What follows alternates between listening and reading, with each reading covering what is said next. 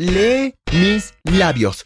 Yo nunca saldría contigo, me dijo Trina, mientras me hacía a un lado para ir a su clase. Los alumnos de cerca comenzaron a murmurar y a sonreír mientras veían mi vergüenza. Eso fue hace un mes. En solo un mes pueden pasar muchas cosas. Hola, mi nombre es Zane. Si quieres seguir recibiendo contenido increíble, dale clic al botón de me gusta y suscríbete al canal. Y no te olvides de presionar la campana de notificación. Trina es lo que llamamos una plástica y ha sido mi crush desde la secundaria. Trina siempre estaba bien arreglada, salía con los mejores deportistas y bueno, podía llegar a ser realmente grosera en cualquier ocasión. Te preguntarás por qué querrías estar con alguien así, pero el corazón quiere lo que quiere el corazón y no se puede hacer nada. De seguro te han gustado personas cuestionables. Lo que siempre admiré de Trina es que era una estudiante sobresaliente. Sin embargo, mis amigos no se lo creían. El hecho de que obtuviera puras As en la universidad no tenía mucho sentido si en la secundaria había tenido un promedio de puras Cs. Cada año en la Universidad de Robinsonville se llevaba a cabo la Feria de Mayo, una campaña para recaudar fondos. Tenía juegos, premios y comida. Y en la noche una discoteca con DJ donde los estudiantes bailaban toda la noche.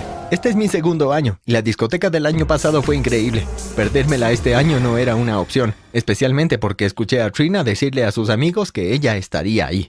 Cuando mis amigos y yo llegamos a la disco estaba llena a reventar. Pagamos la entrada y fuimos adentro. Estaba completamente lleno. Mis amigos y yo bailamos con algunas de las chicas, hasta que vi a Trina entre el mar de gente. Me acerqué a donde ella, pero Trina se escabulló rápidamente. La vi salir de la pista del baile y la seguí. Tuve que correr para alcanzarla. Estaba a punto de gritar su nombre y noté que se detuvo a platicar con el decano, el señor Rivera. Retrocedí lentamente y me escondí detrás de la pared para observar.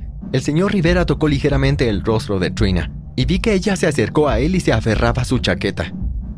¿Qué está pasando entre el señor Rivera y Trina? murmuré. Alguien de la facultad y un estudiante entablando una relación nunca terminaba bien. Generalmente el miembro de la facultad perdía su trabajo y el estudiante era expulsado. Hmm, tal vez pueda usar esto para mi conveniencia, dije con picardía. Saqué mi celular, pero justo cuando estaba a punto de grabar, se alejaron. Decidí seguirlos. Mis ojos se iluminaron cuando me di cuenta de que se dirigían hacia la oficina del decano. Esto está a punto de ponerse interesante. Sonreí para mis adentros. Esperé hasta que se cerró la puerta de la oficina antes de asomarme por debajo de la ventana. La oficina tenía persianas abiertas y las usé a mi favor. Presioné grabar y miré a través de las persianas para ver mejor lo que sucedía. No pasó mucho tiempo antes de que el señor Rivera y Trina se besaran en su oficina. Fue asqueroso. Quiero decir, el señor Rivera era un hombre joven y Trina tenía 20 años, pero aún así fue asqueroso. ¡Achú! Se me escapó un estornudo antes de que tuviera la oportunidad de retenerlo. ¿Escuchaste algo? preguntó el señor Rivera. Oh, tu gran y asustadizo gatito, dijo Trina bromeando. El señor Rivera pasó al lado de las persianas y estaba seguro de que me había visto. Por suerte, todo lo que hizo fue cerrar las persianas. Salí a hurtadillas de la oficina y suspiré, aliviado. Así que así es como Trina ha estado obteniendo puras as, dije mientras guardaba el teléfono. Bueno, señor Rivera, hay un nuevo alguacil en la ciudad. Espero que Trina esté lista para este gran cambio. El lunes por la mañana entré al campus sintiéndome como una persona completamente nueva. Tenía el video en el teléfono y lo había enviado por correo electrónico a algunas cuentas diferentes y también en una USB que tenía escondida. Cuando vi a Trina corrí a reunirme con ella. Eh, hola Trina, ¿cómo estuvo tu fin de semana? Sonreí. Trina se burló. Te gustaría saberlo, ¿no? Sus amigas se rieron pero continué. La reunión en la oficina del decano estuvo bien, ¿no? Sonreí. La cara de Trina se puso completamente blanca mientras titubeaba. No, sé de qué estás hablando. Sus amigas miraron confundidas. Saqué mi teléfono. ¿Quieren que les muestre de lo que estoy hablando? Dije mientras jugaba con mi teléfono en mis dedos. Adelántense, dijo Trina a sus amigos. Déjenme ver qué quiere este pelmazo. Ella se volteó hacia mí. Sus ojos verdes se veían como si hubiera flamas de fuego bailando dentro de ellos. ¿Qué quieres? preguntó furiosa.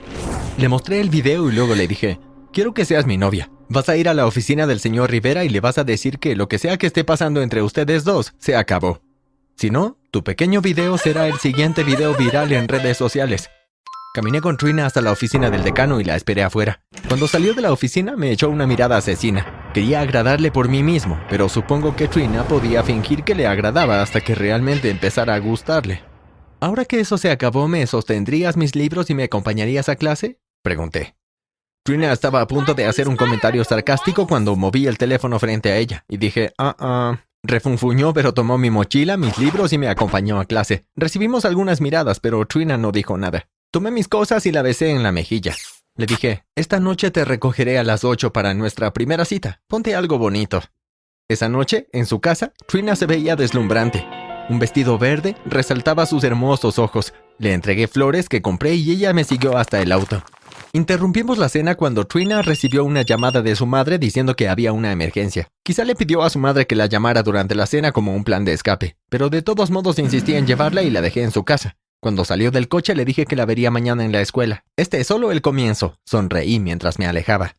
Las siguientes dos semanas fueron como un sueño hecho realidad. Tenía mi asistente personal. Conseguí que Trina hiciera todo por mí, incluyendo darme de comer en la cafetería y hacer mis tareas en la escuela. Incluso pedí un gran abanico de plumas para que pudiera abanicarme mientras me daba uvas en la boca. En realidad lo único que no hizo fue inclinarse y besarme los dedos de los pies. Mis amigos me felicitaron por el gran trabajo con Trina. Me preguntaron cómo logré que cambiara tan rápido.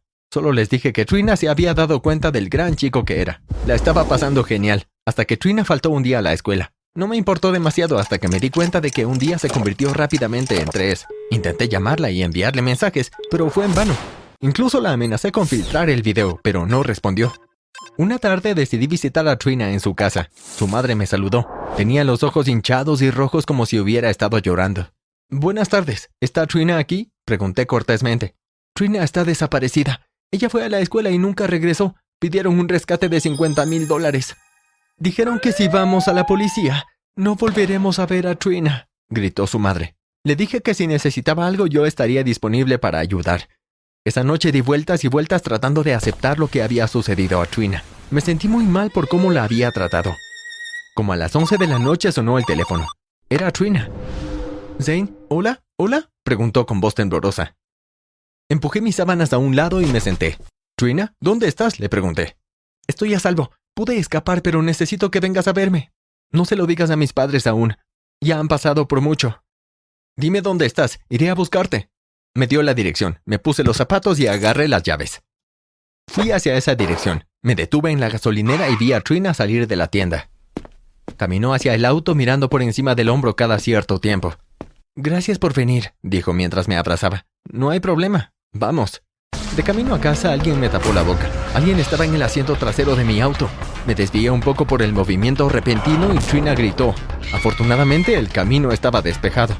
El hombre dijo, haz lo que te digo. Luego me dio indicaciones para llegar a un lugar. El hombre dijo, estoy justo detrás de ti. Cualquier tontería que intentes, nunca volverán a saber de ustedes. Después de como una hora de camino largo y lleno de valles, entré a un estacionamiento. Ahora lleva a tu amiga ahí y entra al edificio. Ve al piso de arriba. Ahí verás una silla y una cuerda. Ata a la señorita y espera mis instrucciones. No intentes nada. Ya hay alguien en el edificio observándote. Dijo el hombre. Ambos salimos del auto a regañadientes y entramos en el edificio. Hicimos lo que nos dijeron y fuimos al piso de arriba. Tuvimos que usar las escaleras. Y cuando empezamos a subir, miré hacia atrás. Tal como había dicho el hombre, había alguien en el edificio siguiéndonos. Trina tomó mi mano y la apretó. No te preocupes, estaremos bien, sonreí. Cuando llegamos, había una silla y una cuerda esperando. Me disculpé con Trina por atarla y por haberla chantajeado. Honestamente no quise que esto llegara tan lejos. Solo quería que me notaras y me dieras una oportunidad, le dije en voz baja. Después de atarla me senté en el piso junto a ella preguntándome qué pasaría después. Pasaron unos minutos y recibí un mensaje de texto en el teléfono que decía que mirara el video que me acababan de enviar. El video mostró clips de imágenes de seguridad. Trina caminando hacia mi auto desde la estación de servicio. Trina abrazándome. Yo aparcando en el estacionamiento. Trina y yo entrando a él. Y por último, pero no menos importante, yo atando a Trina a la silla. Todas las imágenes tenían fecha de hace tres días, cuando Trina supuestamente desapareció. Me quedé boquiabierto. ¿Cómo es posible? Pasé mi mano por el cabello lleno de frustración. Sonó mi teléfono. El hombre dijo, deja ir a Trina. Luego de que pasen cinco minutos camina hacia afuera. Colgó y una vez más hice lo que me dijo. Trina me sonrió antes de bajar las escaleras. Una vez abajo, había un automóvil en un estacionamiento. Un hombre se apoyó contra el auto y Trina se paró a su lado. En ese momento, estaba realmente confundido. Entonces, ¿vas a dejar de chantajear a mi hija o debo decirle a la policía que tú la secuestraste? Dijo el papá de Trina con severidad. Estaba impactado. Yo nunca secuestré a su hija, tartamudeé. Bueno, las imágenes de cámara de seguridad, la nota que salió de tu página de uno de tus libros, que por cierto la policía podría sacar muchas huellas dactilares de eso, y el hecho de que acabo de transferir 50 mil a tu cuenta bancaria, Justo como querría el secuestrador. Es prueba de que secuestraste a mi hija, dijo el hombre con fuerza. Se acercó, me agarró por el cuello y me dijo, La próxima vez que molestes a mi hija no seré tan generoso como ahora. Si no borras el video que tienes de mi hija, empezaré a publicar todos los secretos de tu familia. Lo primero es que tu padre fue a la cárcel por cinco años, tan pronto como terminó la universidad. Deja a mi hija en paz. Me soltó, asentí y me froté el cuello. Trina y su padre se subieron al auto y se fueron, dejándome en el estacionamiento, preguntándome qué había hecho mi padre para que hubiera ido a la cárcel por cinco años. No dormí esa noche. En primer lugar, Trina me había engañado. En segundo, lo que había dicho su padre me había molestado. ¿Por qué el padre de Trina compartió esa información sobre mi padre? Decidí no preguntarle a mi papá al respecto, ya que probablemente no me querría decir la verdad. Investigué por mi cuenta. Me mantuve alejado de mi padre, le dije que se acercaba a los exámenes y que quería prepararme. Era la única manera de quitármelo de encima y que no sospechara por qué estaba manteniendo mi distancia. Llené una solicitud para obtener antecedentes penales de mi padre. Como él era el único que podía aplicar para la solicitud, falsifiqué su firma y los papeles que necesitaba. Revisé el buzón religiosamente porque el paquete sería entregado a nombre de papá. Tenía que llegar al buzón antes que él. Finalmente, un mes después, llegó el paquete. Fui a mi habitación y lo abrí. En ese momento me di cuenta de que había cometido un grave error y que debía haber dejado morir mi curiosidad. Mi padre y unos amigos intentaron robar un mini supermercado unas semanas después de haberse graduado. Salieron del lugar, pero el propietario corrió tras de ellos con un arma de fuego. Una persona resultó herida de muerte esa noche. Fue el conductor encargado de la fuga. Su nombre era Lorraine Jameson. Mi madre. Había pasado la mayor parte de mi infancia con mis abuelos, y no lo cuestioné. Papá me dijo que mamá murió durante el parto. Nací la misma noche que ocurrió el robo. Después de pasar cinco años en prisión, salió en libertad condicional por buen comportamiento. Después de leer todo, empaqué mi ropa y mis llaves. Dejé los documentos en la barra de la cocina donde mi padre podía verlos fácilmente. Salí de la casa de mi padre por última vez. Lo que comenzó como pura diversión, terminó cambiando mi vida por completo.